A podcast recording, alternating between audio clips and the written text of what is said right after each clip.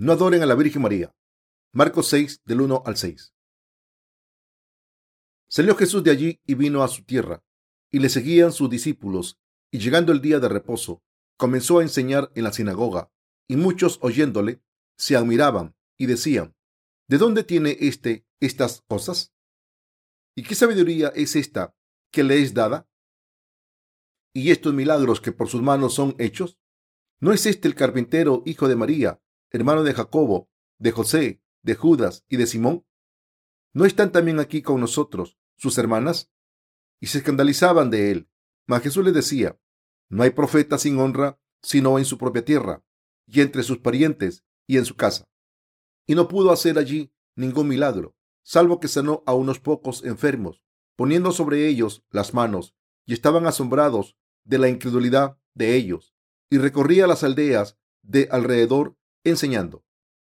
Afortunadamente, el Evangelio es predicado a lo largo y ancho del mundo, pero no es fácil servir al Evangelio del agua y el Espíritu en nuestras vidas. Espero y oro porque todos nosotros nos reforcemos más en el cuerpo y alma. También espero y oro que todos en el mundo reciban el perdón de los pecados y reciban al Espíritu Santo en su corazón por creer en el Evangelio del agua y el Espíritu, para que todos puedan recibir al Señor con alegría en cualquier momento que vuelva. Para que esto sea así, primero todos debemos ser capaces de discernir la verdadera fe de la falsa. Una vez escuché a alguien que comparaba el envejecimiento con la velocidad, diciendo que la vida va a 10 kilómetros cuando está en su adolescencia, a 20 kilómetros por hora cuando está en la década de los 20, a 30 kilómetros por hora en la década de los 30, a 40 kilómetros por hora en la de los 40, a 50 kilómetros por hora en los de los años 50, y así sucesivamente. Es una analogía muy pertinente. Así, nuestras vidas pasan muy rápido y por lo tanto, cada vez que escuchamos la palabra de Dios, debemos escucharla con atención y creerla con todo el corazón para que podamos estar listos para recibir al Señor en cualquier momento. El pasaje de las escrituras de hoy describe lo que ocurrió cuando el Señor entró a su ciudad natal después de sanar a la hija de Jairo en otra región. El regreso a Nazaret donde había crecido desde niño. Por supuesto, sus discípulos también lo siguieron allí. Como era el día del Sabbat, Jesús enseñaba en una sinagoga, pero muchos de los que escuchaban estaban ofendidos por sus enseñanzas, diciendo, ¿De dónde tiene éste estas cosas? ¿Y qué sabiduría es esta que le es dada? ¿Y estos milagros que por sus manos son hechos? ¿No es este el carpintero, hijo de María, hermano de Jacobo, de José, de Judas y de Simón? ¿No están también aquí con nosotros sus hermanas? Marcos 6, del 2 al 3. Jesús dijo entonces, no hay profeta sin honra, sino en su propia tierra, y entre sus parientes y en su casa. Marcos 6, verso 4.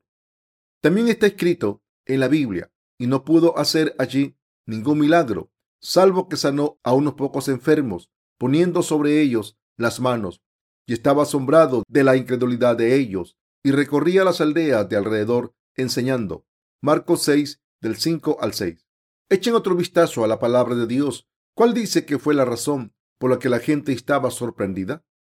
Estaban asombrados porque conocía muy bien a Jesús como alguien que había crecido en su ciudad, y es por eso que dijeron, ¿no es este hombre el hijo del carpintero? Lo conocemos muy bien. ¿Quiénes son sus hermanos? ¿No es Santiago uno de ellos? La gente alrededor de Jesús estaba diciendo que Santiago, es decir, la persona que escribió el libro de Santiago, era hermano de Jesús.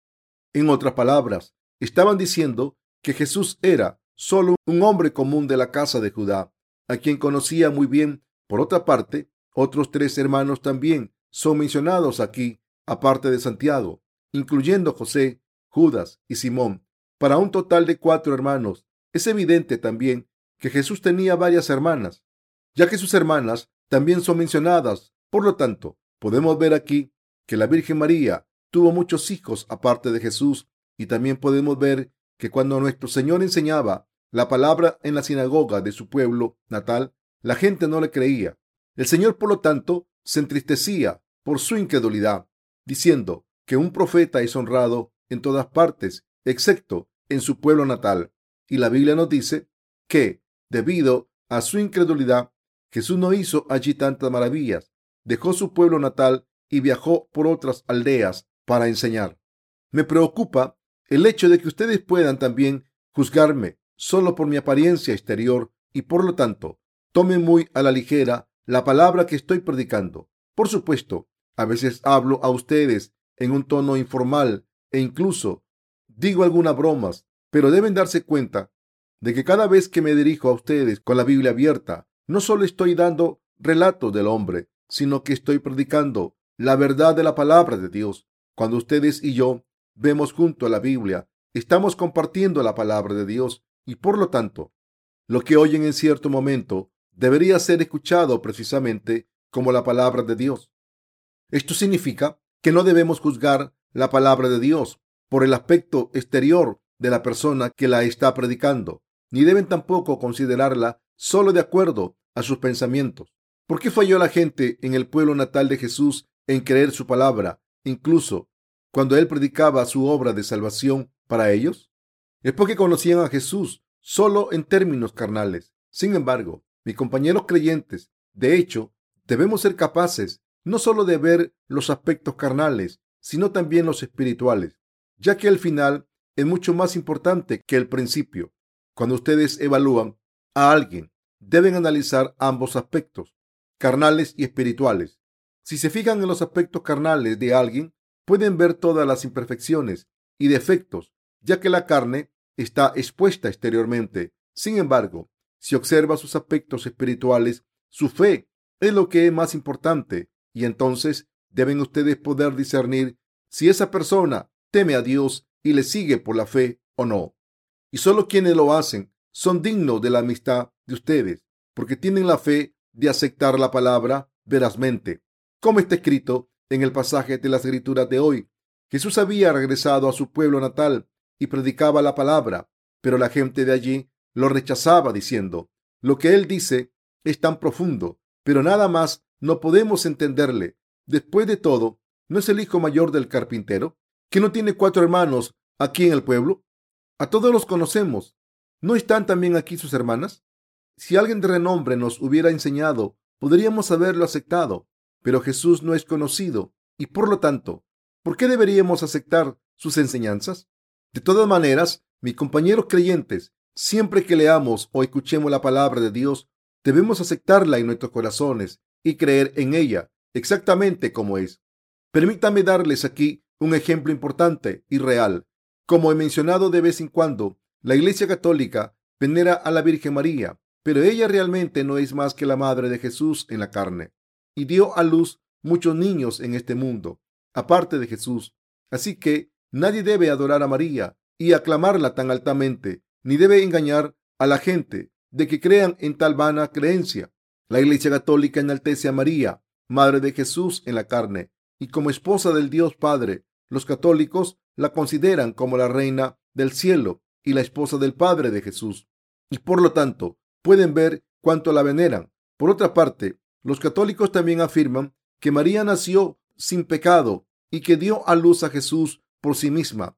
Pero esto también es una tontería. Si nos fijamos en los cuatro evangelios, vemos que la razón por qué los judíos no aceptaban ni creían en Jesús es porque lo conocían a él solo en términos carnales, en base al hecho de que María tuvo por lo menos siete hijos y Jesús era el mayor de ellos. Es por eso que rechazaban a Jesús. Sin embargo, en realidad, Jesús fue concebido por el Espíritu Santo y nació en este mundo solo a través del cuerpo de la Virgen María, tal como ya había sido profetizado. Sin embargo, a pesar de ello, la mayoría de la gente en esos días conocían a Jesús solo en términos carnales, así que lo ignoraban porque era solo el hijo de un humilde carpintero en vez de nacer en una familia aristócrata o de renombre.